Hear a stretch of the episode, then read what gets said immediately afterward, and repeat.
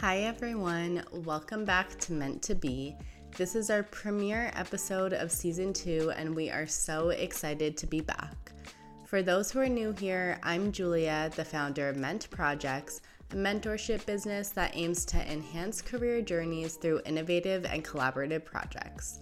Meant to Be is our podcast series where every week we feature professionals from various fields to learn about their journey and highlight the opportunities that these fields have to offer. In our conversations, we break down each step of our guest's academic and career path from high school all the way to their current role. We look at the different challenges and decisions that they faced that contributed to their growth and shows how their career is meant to be. Season 1 included guests from many industries, including forensic science, kinesiology, and tech. This season, we have another six episodes featuring guests from very interesting fields with unique paths. In today's episode, we are joined by Professor Helen Tran, professor at the University of Toronto in the Department of Chemistry, cross appointed in chemical engineering. Helen received a Bachelor of Science with a major in chemistry and a minor in chemical engineering from UC Berkeley in California. After graduating, Helen worked as a scientific engineering assistant at the Molecular Foundry, which then led to her PhD in chemistry at Columbia University in New York. Helen then worked as a postdoctorate fellow in the chemical engineering department at Stanford University before becoming an assistant professor at U of T. Helen's experience brings great insight from attending top tier schools in the US all the way to becoming a professor. The path to becoming a professor has always seemed so linear to me because there are usually very specific steps bachelor's, PhD, and postdoc. But this conversation with Helen helps show that there is much more to it in terms of finding your passion and defining success for yourself. So, now telling us how her journey is meant to be, it is Professor Helen Tran.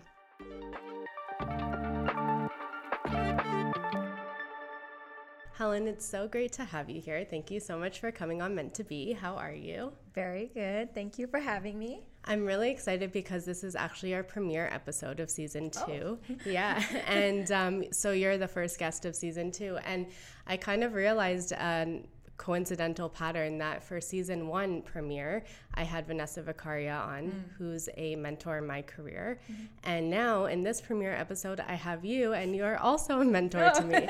so I feel like this is a tradition that I should mm. start mm. with the premiere episodes. For those listening, I was a graduate student here at U of T, and your lab was one of the ones I was considering. Mm-hmm. And I didn't end up joining, but you made such a big effort to stay connected with me mm-hmm. throughout my master's. And then even when I graduated, mm-hmm. you've been such a support for me developing Ment. And so I'm so happy to have you here for our first guest. It's funny because people can't see my expression right now, but I'm very embarrassed.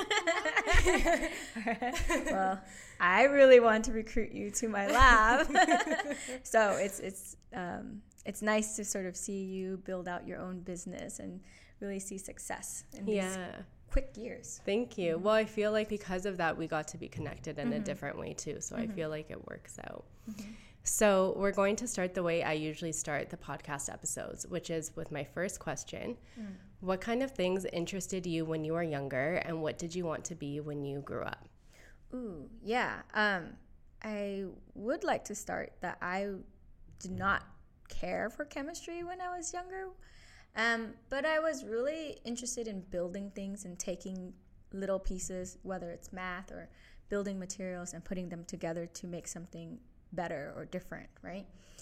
So, yeah, I, I thought I wanted to be like an architect when I was younger. Um, and then I started taking organic chemistry and I realized that, oh, okay, you can really just put molecules together. That's like building something in a different way at the molecular scale. Right? Yeah.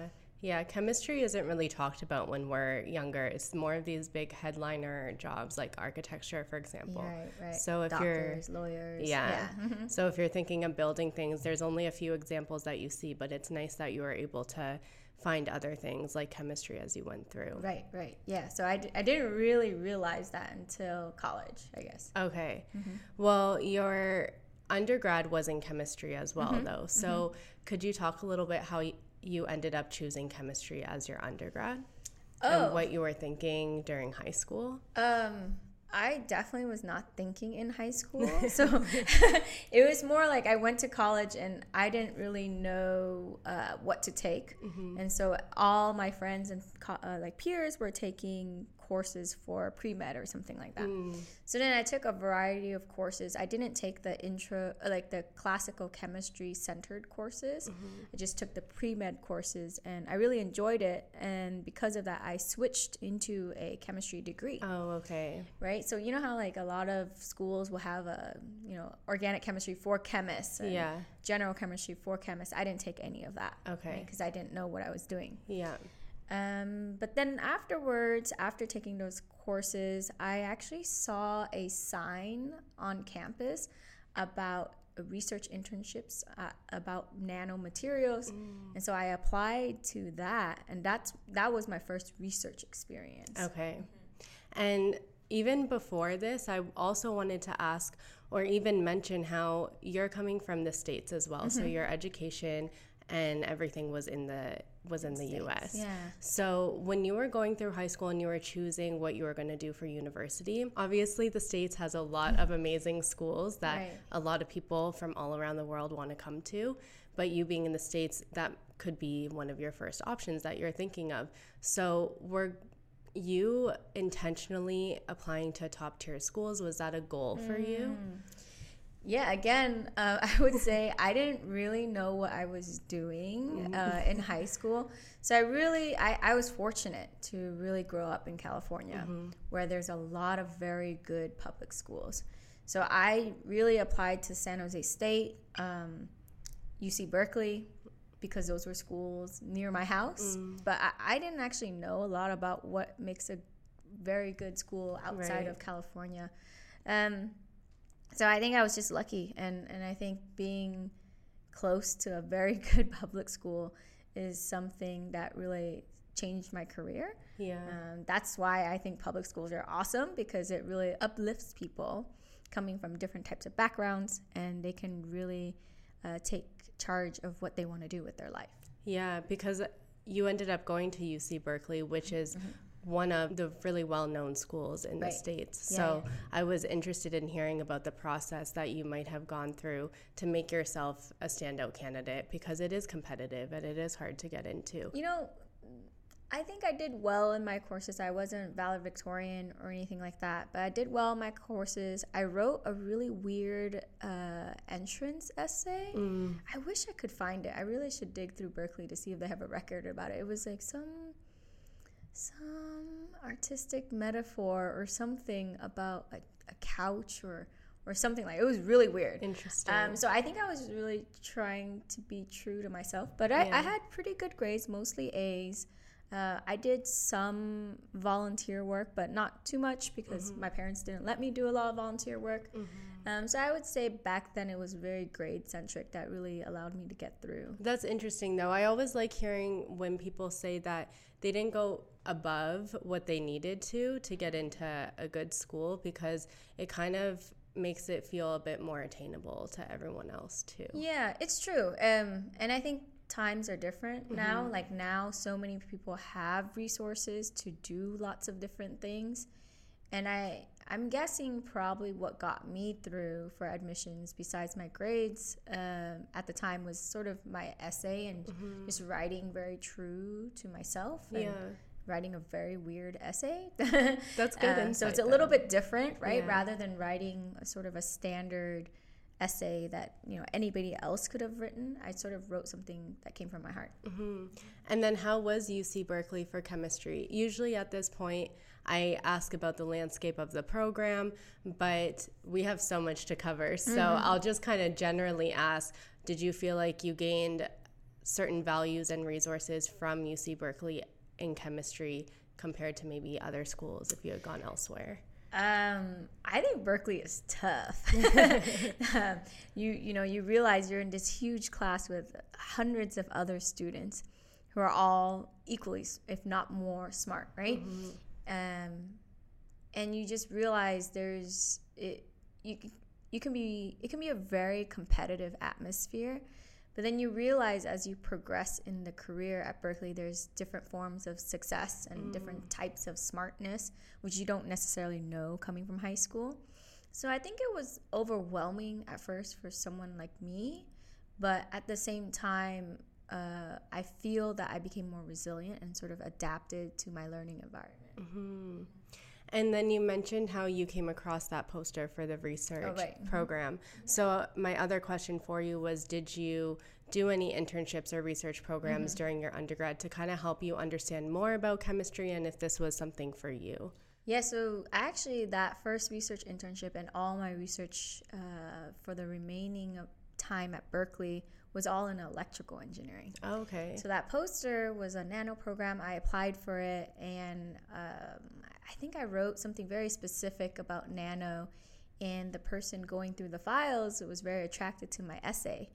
And so I joined an electrical engineering lab, Professor Tsu-Jae King Liu, and uh, I didn't really do what you would call classical chemistry. Mm. Uh, so I thought about etch rates in silicon based devices.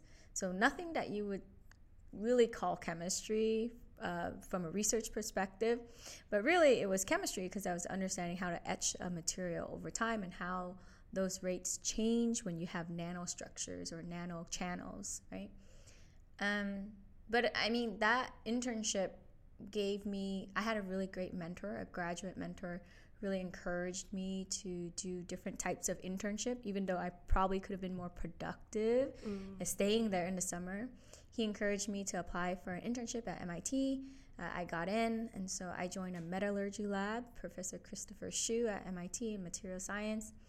And I learned how to make different types of alloys with ball milling. So, really, again, to me, it's chemistry of materials, but not what you would think of when you think about chemistry research. Yeah. Mm-hmm. Was there any part of you thinking that you wanted to pursue engineering then afterwards because you were doing these engineering based projects?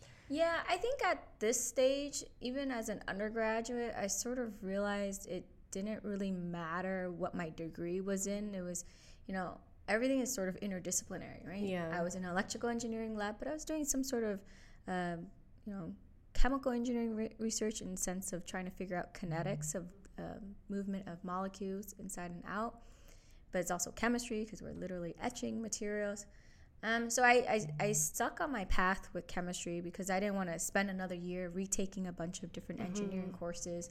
Um, but uh, yeah, I, I just stayed with chemistry. But yeah. it was it was really interesting that those experiences in engineering sort of showed me that there's opportunity to bring more chemistry perspectives into these fields of research. And so that's why I ended up doing a PhD in chemistry instead mm. of something mm. like material science and engineering. Yeah, okay, yeah, that's what I was thinking about. For your PhD, were you thinking of engineering? But that makes complete sense. Yeah, sort of seeing where the gaps are and yeah. like, okay, I'm I am interested in electronics, but maybe if I learn and gain some experience in a different field, I can bring that back to electronics. Yeah, it's so true. And we've had someone on the podcast before with mm. the chemistry background, and we talked about the same things. You know, mm-hmm. chemistry is the foundation of of everything. Mm-hmm. So it's essential really, science. Yeah, it has to. it relates to everything. Mm-hmm. So you can really branch off and go wherever mm-hmm. from there. So it makes sense that you're able to pull in materials and engineering. Mm-hmm. So then, as you were wrapping up your undergrad experience, mm-hmm. what were you thinking then for? For post grad? You were thinking you wanted to continue with chemistry more. How did you kind of go about your options though? Yeah. So so at that time, actually, my dad became very ill. I don't mm. know if you know that. Mm. Um, and so I couldn't go to graduate school. Okay. So I I found a job nearby. Um, I worked at the Molecular Foundry at Berkeley, which is a national lab near campus.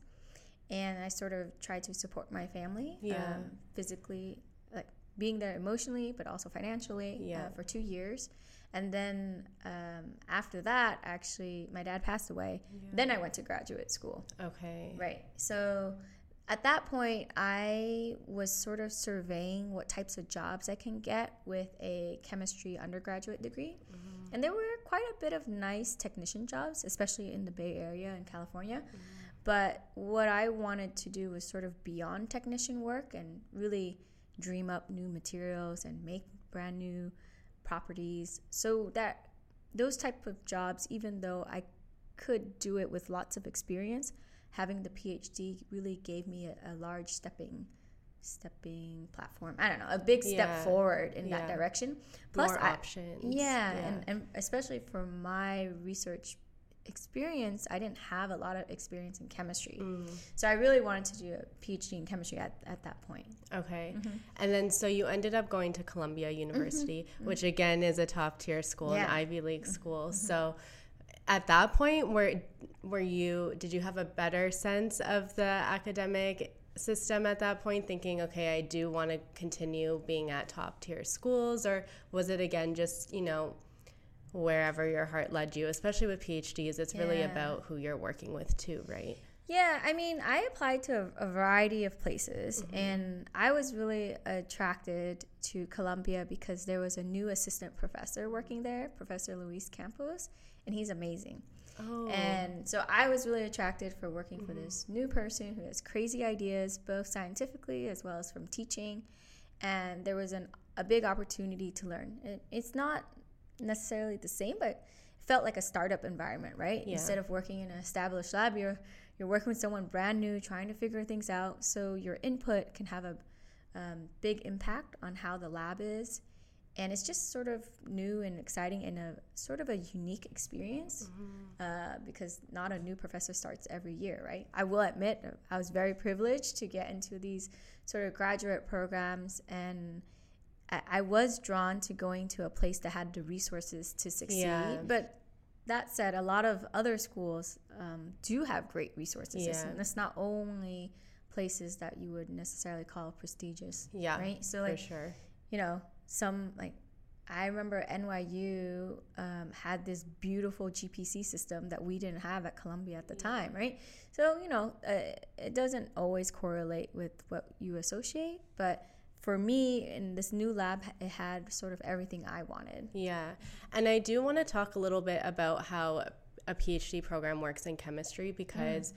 You're the first person on the podcast who has completed a PhD. Okay. Mm-hmm. And I feel like sometimes when I would tell people, oh, you know, I'm doing my master's or I'm thinking about my PhD, they kind of thought it was just an extension of undergrad. Right, right. They thought it was just more courses, more mm-hmm. studying, mm-hmm. and you know that I was still going to be at the library 24 mm-hmm, 7 studying. Mm-hmm, but it's actually not like that at all, mm-hmm. um, at least in science and right. specifically in chemistry. You do have some courses. Yes. Um, not to the extent as of undergrad. Mm-hmm. But your main focus is working in a lab with mm-hmm. a thesis project or a mm-hmm. thesis question in mind. And mm-hmm. it is a job essentially. Mm-hmm. You know, you're there typically, let's say nine to five, and you're working in a lab and you have a salary and these things. And, um, but you're still referred to as a student because you're learning all these skills at a higher level. So, I wanted to hear a little bit about your perspective with that too, and mm-hmm. how it was at Columbia, and maybe the research that you were working on. And mm-hmm. were you still bringing in um, engineering or materials into your a research? Bit. Yeah. Um, I guess to start off, I would say you did a great job of explaining yeah. what you do in a PhD. Yeah. Um, so yeah, I guess the first thing I'd like to say is almost everywhere, uh, any reputable PhD or master's program in chemistry uh, you will not pay for any of it. You right, like mm-hmm. it will be accounted for in some sort of stipend that the professor that you work with will pay pay you. So you'll get some amount of money, and that totally varies on what school you are, especially now there's a huge movement in the US as well, right? So you get some sort of stipend. You you take classes as well, and these classes are not like undergraduate. They often are very small and they're more deep dives into the topics that you will be doing in your PhD or master's. Then you do some TAing. Um, so that's a really good aspect for trying to gauge how well you know the content. Mm-hmm. Um, being able to teach something is very different than being able to take an exam and get an A, mm. right? So it really hones your technical skills there as well. And then a big portion of your PhD or master's is doing some sort of research program, uh, research project. So I sort of see uh, the research as well as training of, uh, you know, writing and reading literature as part of the core unique part of being a PhD and master's student. Mm-hmm. Mm-hmm. Yeah. I almost wish that it's almost more encouraged. Like, as a high school mm-hmm. student, nobody ever talked about PhD programs because I think they just felt like you're just going to be in school forever, like for 10 years. But it's not schoolwork, mm-hmm. essentially. You're mm-hmm. gaining all these new skills and you are working as a professional, and it helps build your resume. Yeah, it's true. I think I think some people would definitely benefit from knowing what the PhD in yeah. chemistry involves, especially the fact that it's free, unlike law school or going yeah. to med school, right? But I also think there doesn't need not everyone needs to go to a PhD, yeah, right? like sure. PhD sort of gives you a head start in jobs, but after 10 years, I don't know, your first job, 10 years of experience versus 5 years of experience plus a PhD could be somewhat equivalent. Right? Yeah, that's a good point too. So, um, yeah, I agree. I, I think it's important to let more people know about the PhD in chemistry, especially we want to bring diverse minds uh, to the research program, mm-hmm. um, especially those who don't know what a PhD is. Mm-hmm. But I still don't think everyone needs to do a PhD. Yeah. So like, I I don't want to expand the PhD so that it's almost expected that you have yes. it, right? Yeah. Mm-hmm. So as you were going through your PhD, what mm. were you thinking about for afterwards? Were you thinking of going into industry? Mm-hmm. Did you mm-hmm. always have this professor path in your right. mind? Right, right, right. So so when I was in those 2 years at the Molecular Foundry with uh, Dr. Ronald Zuckermann, he put the idea in my head about professorship. Mm.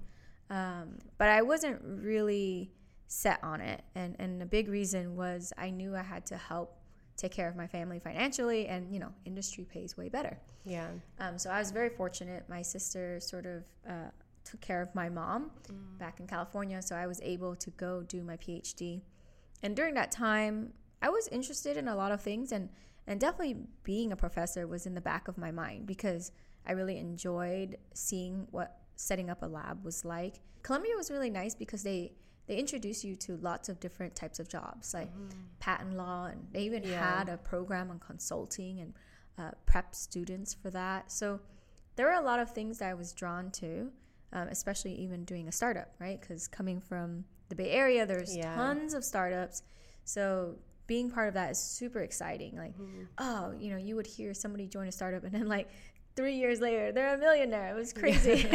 So you know th- that that was definitely very alluring for me. Um but uh yeah i you know i sort of decided to do a, a postdoc because i wanted to reconnect what i did in undergraduate in electrical engineering with what i learned in chemistry mm. with my phd so that's why i joined Zhenan Bao's group doing organic electronics just to see you know really merging those two concepts in my mind.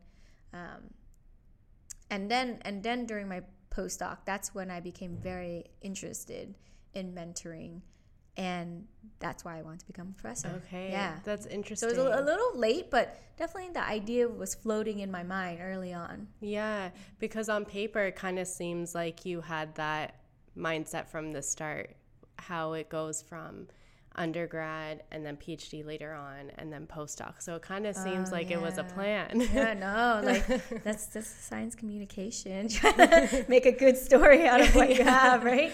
Um, yeah, no, I, I think it's more like I didn't know what I was really doing, but mm-hmm. I would hear advice from from mentors and stuff who kind of pointed me in the right direction, and here I am now. Yeah, that's mm-hmm. refreshing though because sometimes people think they get to a certain position like where you're at right now as a mm. professor with such a set mindset but it's refreshing to hear that at several points of your academic career you didn't really know what you were mm. doing as mm. you said mm-hmm. and then how come you felt like a postdoc was the the best way to merge as you said the engineering and the chemical or chemistry components mm. from your previous degrees, how come you felt like the postdoc was the best way? Yeah, it, it really came down to this one exact professor. Mm. I, I mean, it wasn't that I could go be a postdoc with anyone else and be able to merge that. Okay. She was she's like a world leader in this area and that made it very exciting. She's one of those people who's really pushing the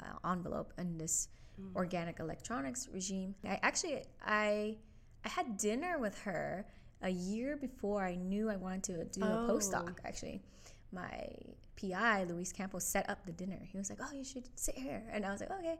Um, so I sat next to Zhenan, and she was sort of telling me. Of course, I knew who she was and sort of what her research was about, but she was sort of giving me advice on you know what it's like to be a woman and how she how she was setting up her lab uh, over a decade ago now it's probably 18 years or so um, and that was the moment where i was like wow i want to work for this woman she's mm. so inspiring plus she does organic chemistry plus she does electronics so it just felt like the trifecta yeah me. yeah yeah that makes sense mm-hmm. and so she was at stanford or is at right. stanford yeah. so that's where your postdoc was right mm-hmm. and you kind of already mentioned this how um, like Berkeley was in the Bay Area, mm-hmm. Stanford's in Palo Alto. So mm-hmm. it's really known for the tech industry. Mm-hmm. You mentioned startups. I was just wondering if there was like any way while you were there doing chemical engineering, if there was a way to like interact with what was going on in in Palo Alto right. in that kind of industry. Yeah, there there were a lot of events for yeah. sure.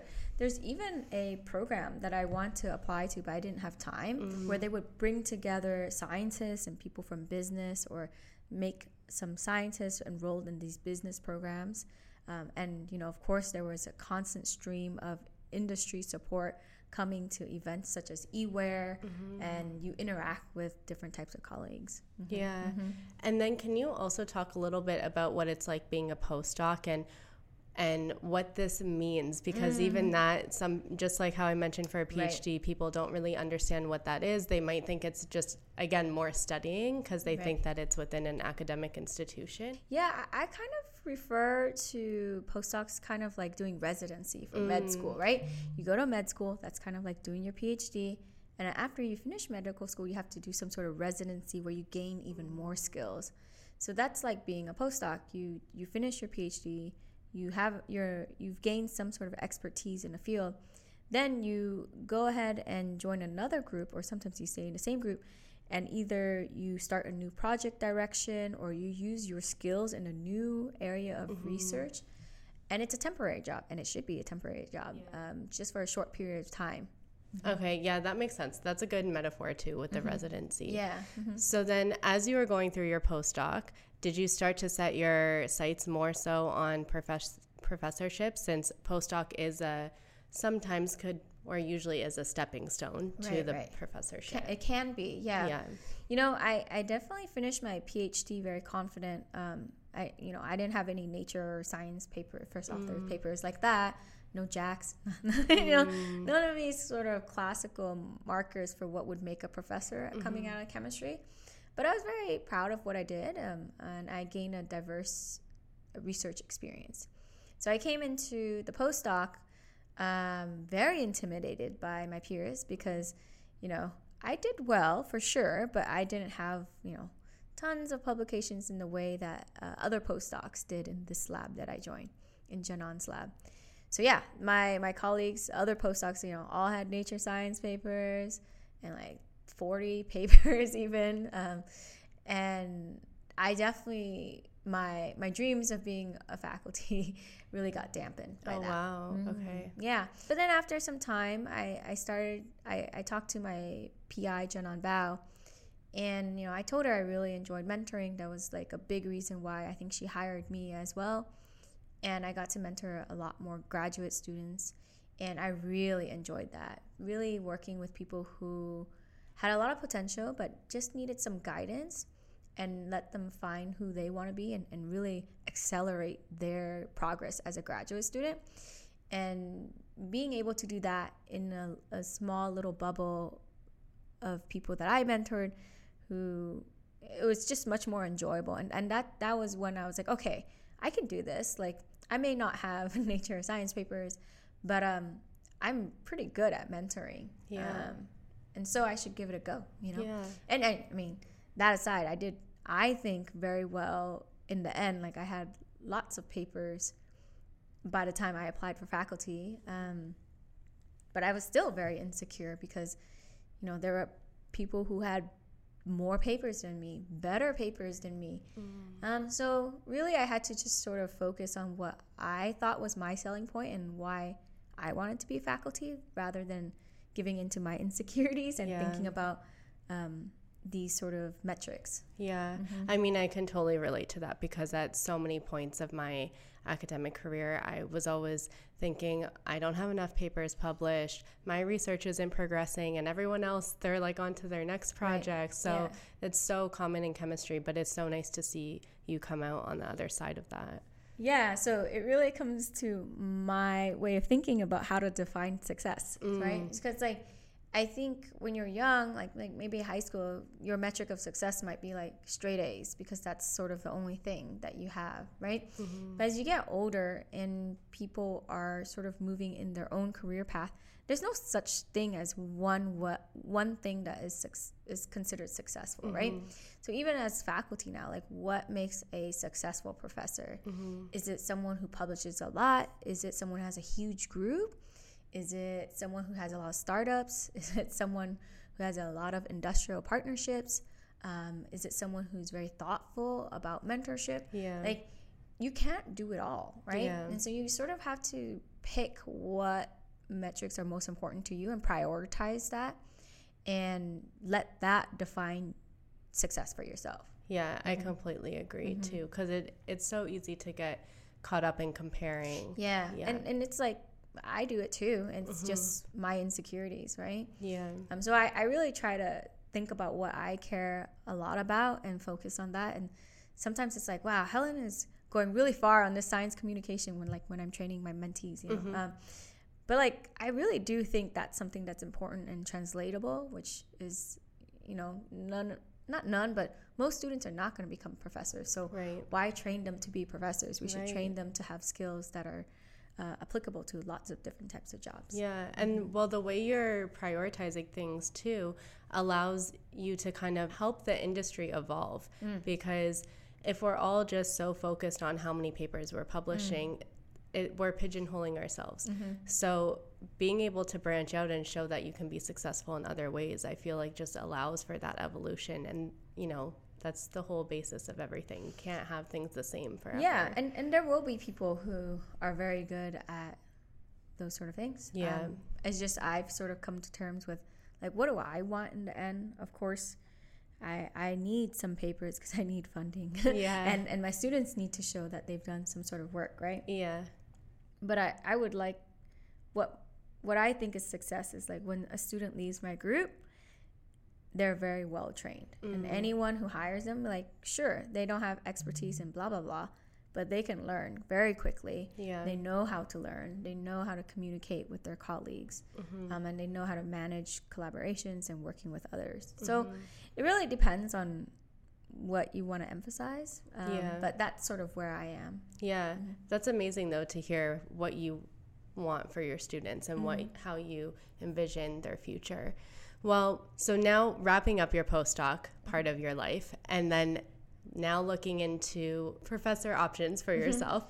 Mm. So, how was that process? What did you go through? How did you end up at the University of oh, Toronto? Yeah.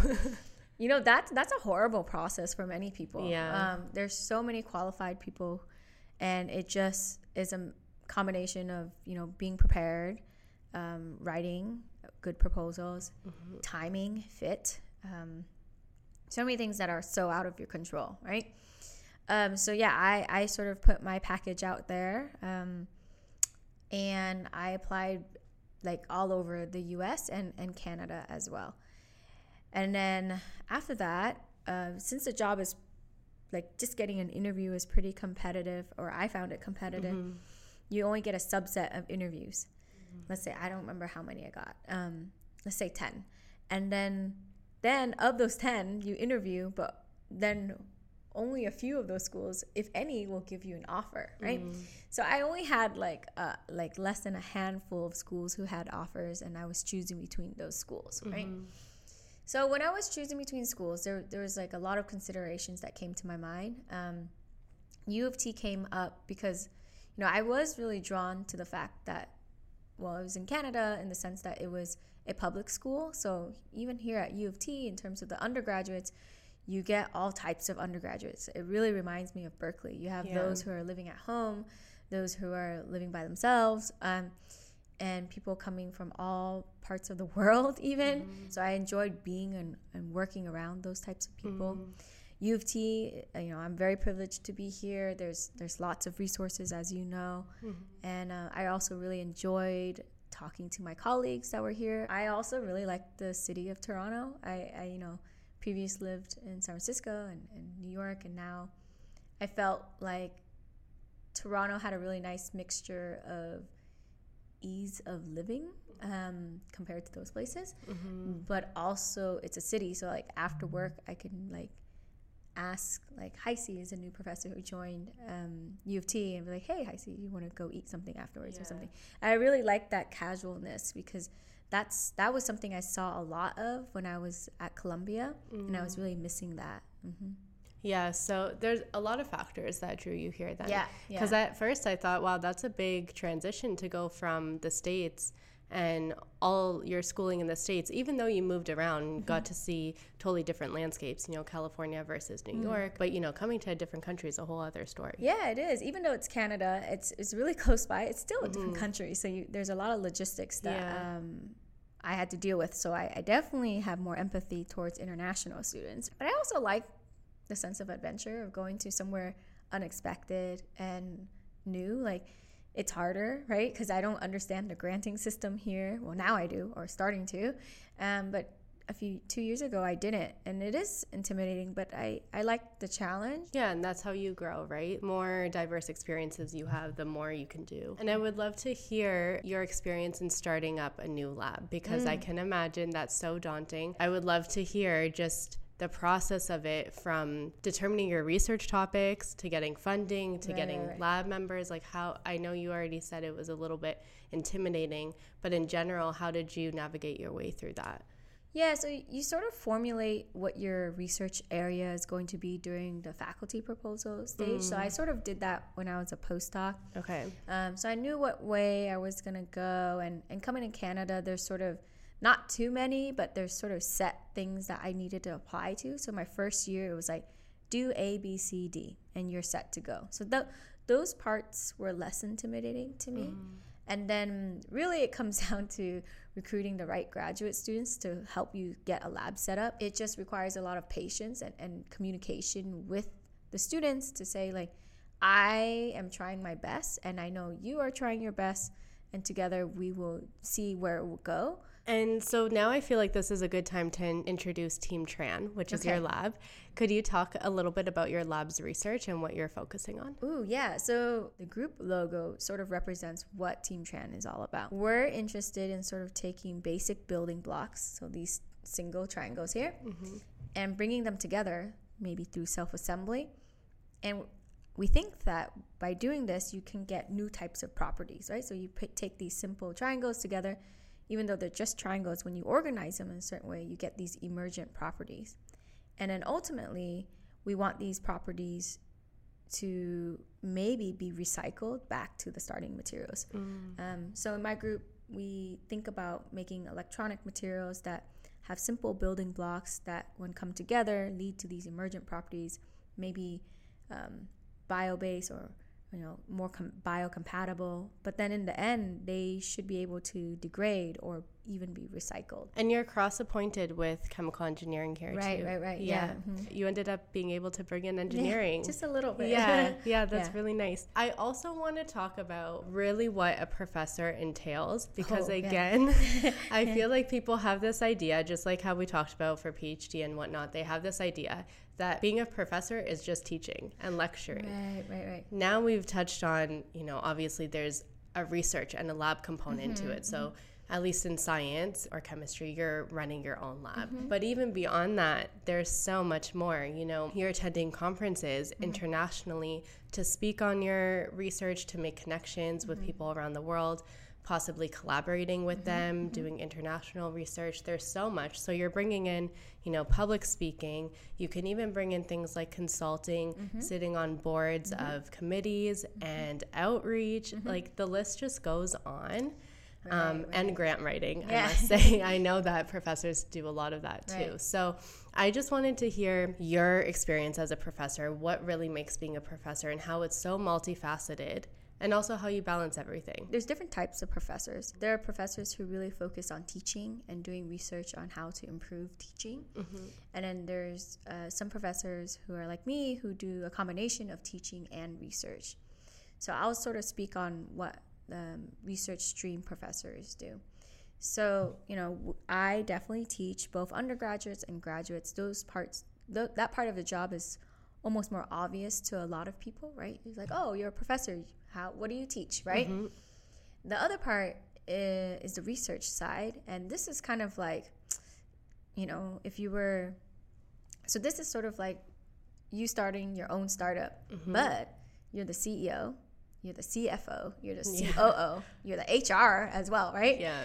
Um, so it's like sort of doing a little bit of everything in this job. Um, the primary goal, I think, is to train graduate students. Mm-hmm. In addition to all of that, there's a huge service component as well. Like, I'm on a lot of committees listening to like who wins this award, who wins that award, or how do I uh, start this conference up or how do I organize this symposium. I also like to do a lot of outreach. So it's just something that I think is very important um, from my own personal history. Like that's why I applied to college was because some random college student or graduate student came to my high school and told me about college, yeah. right? That was kind of my next question then, because I know that you're very passionate mm. about outreach in STEM mm. specifically, and you've talked about how you prioritize mentorship and all mm. of these things. Can you talk about maybe your most cherished initiative within your all your outreach initiatives? Mm, my most cherished. I mean, maybe I'm a bit of a millennial and I care a lot about that one on one experience mm-hmm. and hands on direct communication. So, you know, this is an initiative that we're just getting up and running. It's called POP, um, okay. Polymers Outreach Program. And what we're doing right now is inviting middle school girls, so around the age of, is a huge range, I think like 8 to 13, you know, mm-hmm. and they're coming to Lash Miller Chemical Laboratories. They're doing a few polymer specific experiments. Okay. So I, I think the reason why I like this is, you know, I think it's a bit more commonplace to have these general outreach events, but mm-hmm. having that one on one experience where by matching a student with graduate students, they have to talk to these graduate mm-hmm. students. It's a lot of insight that they get, a yeah. lot of exposure. Right. And yeah. it's also good for the graduate students because yeah. they have to learn how to talk to a 10 year old, right? Yeah. How do you talk about your science in a way that's very simple for the, the public to mm-hmm. understand? And it's good for the, the middle school girls because they're like, oh my God, look at this PhD student who's spending mm-hmm. their weekend. Uh, with me. Mm-hmm. They really care, and um, I need to show up too, right? Yeah. Um, and in this event, we also give everyone lab coats and goggles, gloves, so they're really dressing up like a scientist and actually working in real laboratories, right? Yeah. So I, having that experience, um, being so immersive. I think is very unique. Um, yeah. Unfortunately, it can't be scaled to thousands of students, mm-hmm. but that's why it's my sort of cherished program. Yeah. Mm-hmm.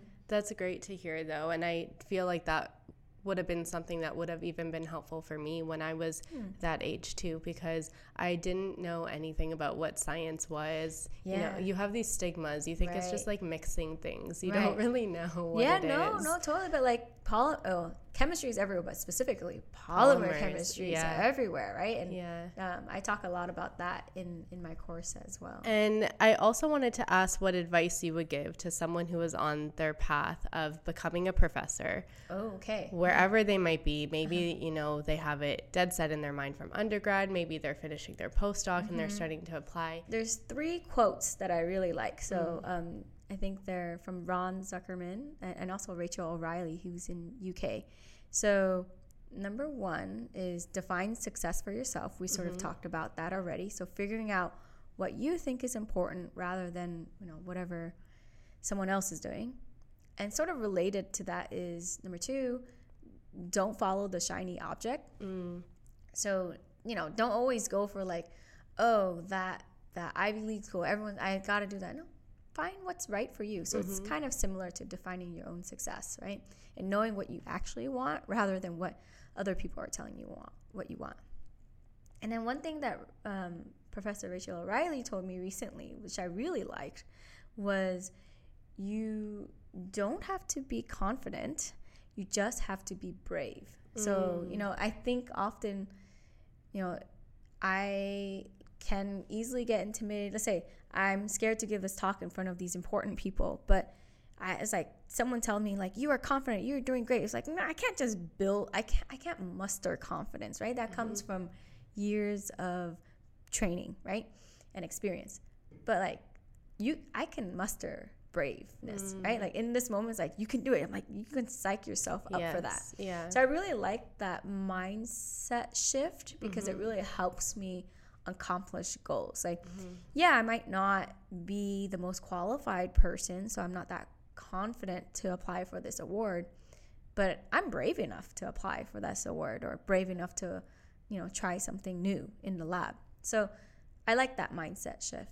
Yeah, especially like not being the person that tells yourself no, right? Yeah, yeah, exactly. Yeah, for sure. I feel like those three quotes or ideas Mm-hmm. are helpful not just for people who are on the path to becoming a professor, but Oh, anyone, yeah. and especially women in science too. Yeah, right? yeah, yeah. Mhm. Yeah.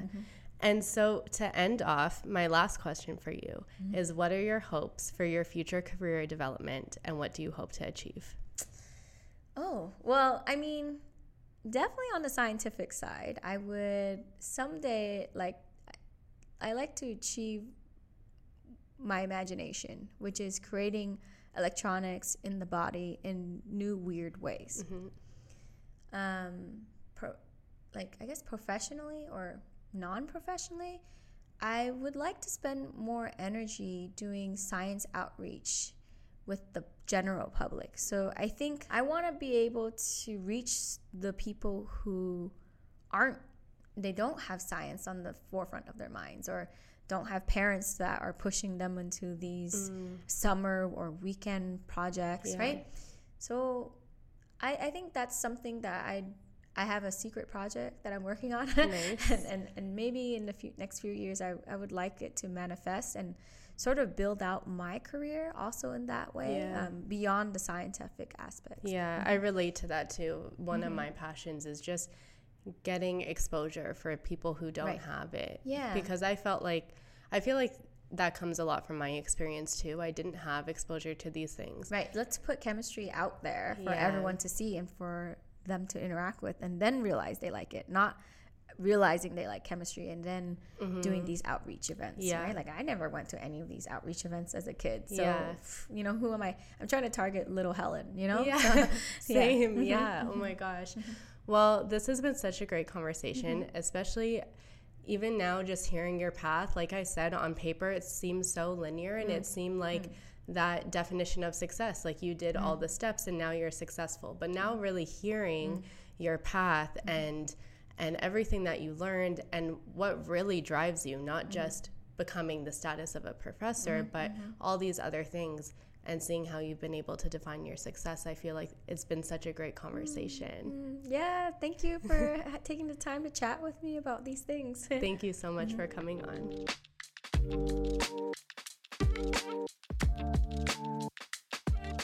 Thank you so much to Professor Helen Tran for coming on Meant to Be for our season two premiere episode. I really appreciate Helen opening up to explain all the different layers to her journey that you wouldn't know just from reading her resume. It was also great learning about the various roles and responsibilities that being a professor entails and how Helen defines success in her career. I hope you all enjoyed this conversation and found it both informative and inspirational. In the episode description, you can find links to Helen's social media handles and her group website where you can learn more about her lab's research. This season on the podcast includes six episodes, and we will be featuring several guests from different fields. Next week, we will have a guest from a psychology background, currently working as a therapist, so stay tuned for that. In the meantime, follow us on AtMent Projects on all social media platforms for updates and more mentorship resources. Thank you so much for listening.